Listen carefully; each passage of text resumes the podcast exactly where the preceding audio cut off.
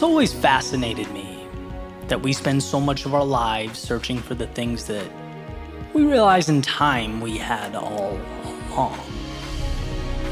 That our journeys bring us full circle, our stories end how they began, and in the end, we fade away holding tightly to that from which we emerged.